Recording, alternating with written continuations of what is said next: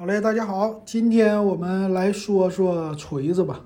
锤子这个手机前两天发了一个公告，以后不出了，被今日头条给并在别的事业部了。那他们家现在锤子的官网变成什么样了？老金的节目呢，一直都是没有什么真机点评。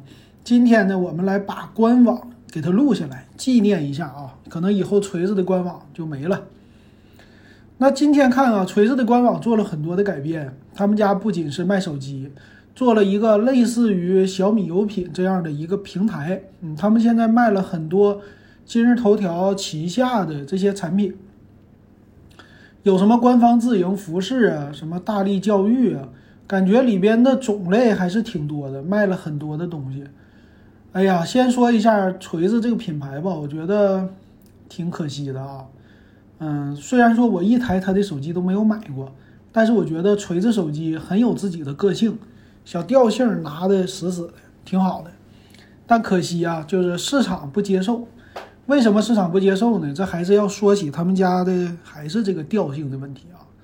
他们家最近坚果发布会，其实坚果 R2 这款手机卖点方面还是挺多，但是售价方面太高。作为一个小众品牌，把自己的售价抬那么高，比谁家都贵，那最后呢，就是卖不出去就得死。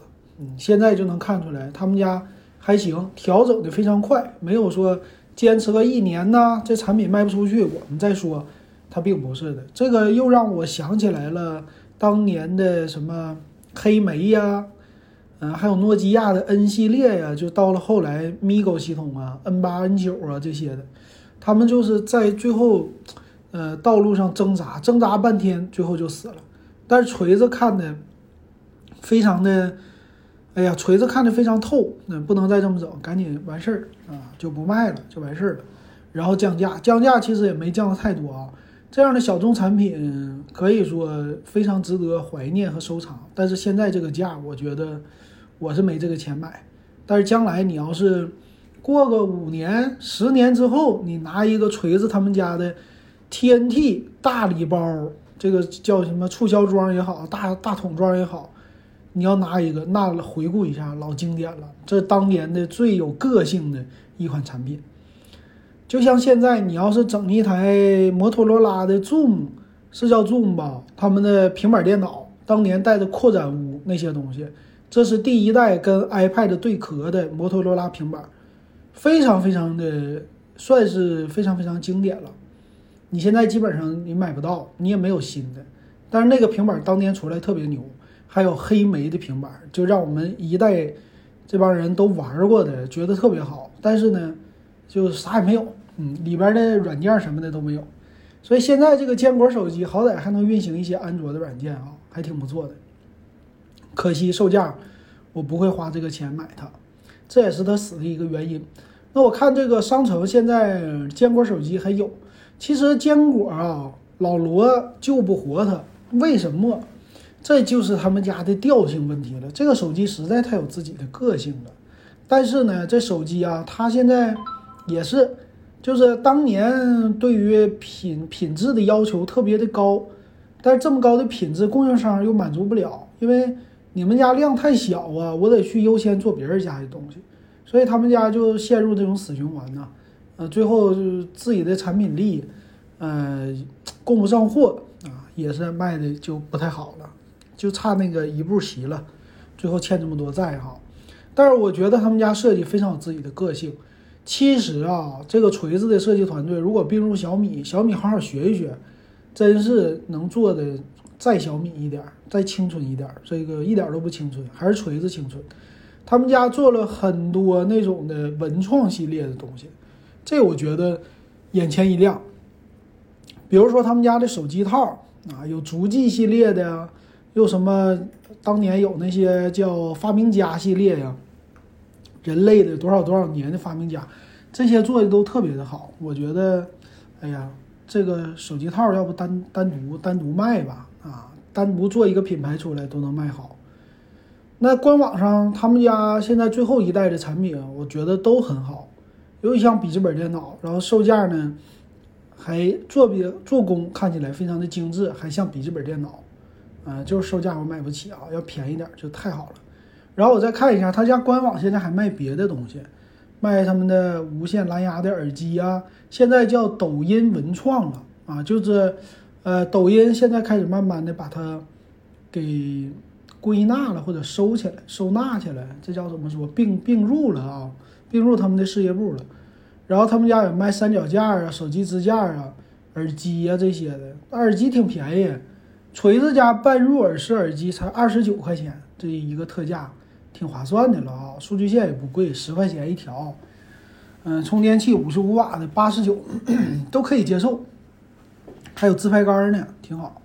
所以现在这一波喜欢锤子的还不想买锤子手机，觉得买了没啥意思的，你可以买一个锤子的耳机、数据线啥的支持一下。好歹你不枉说这个锤子也在你的人生当中有浓墨重彩的一个话题呀，是不是？我也觉得，我也应该买一个支持一下，是不是？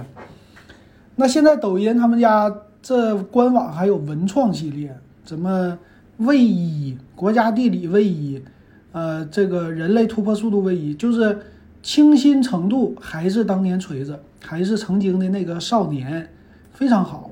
还有香包啊，锤子家之前还做过净化器，是吧？其实整的都挺有意思的啊，香包。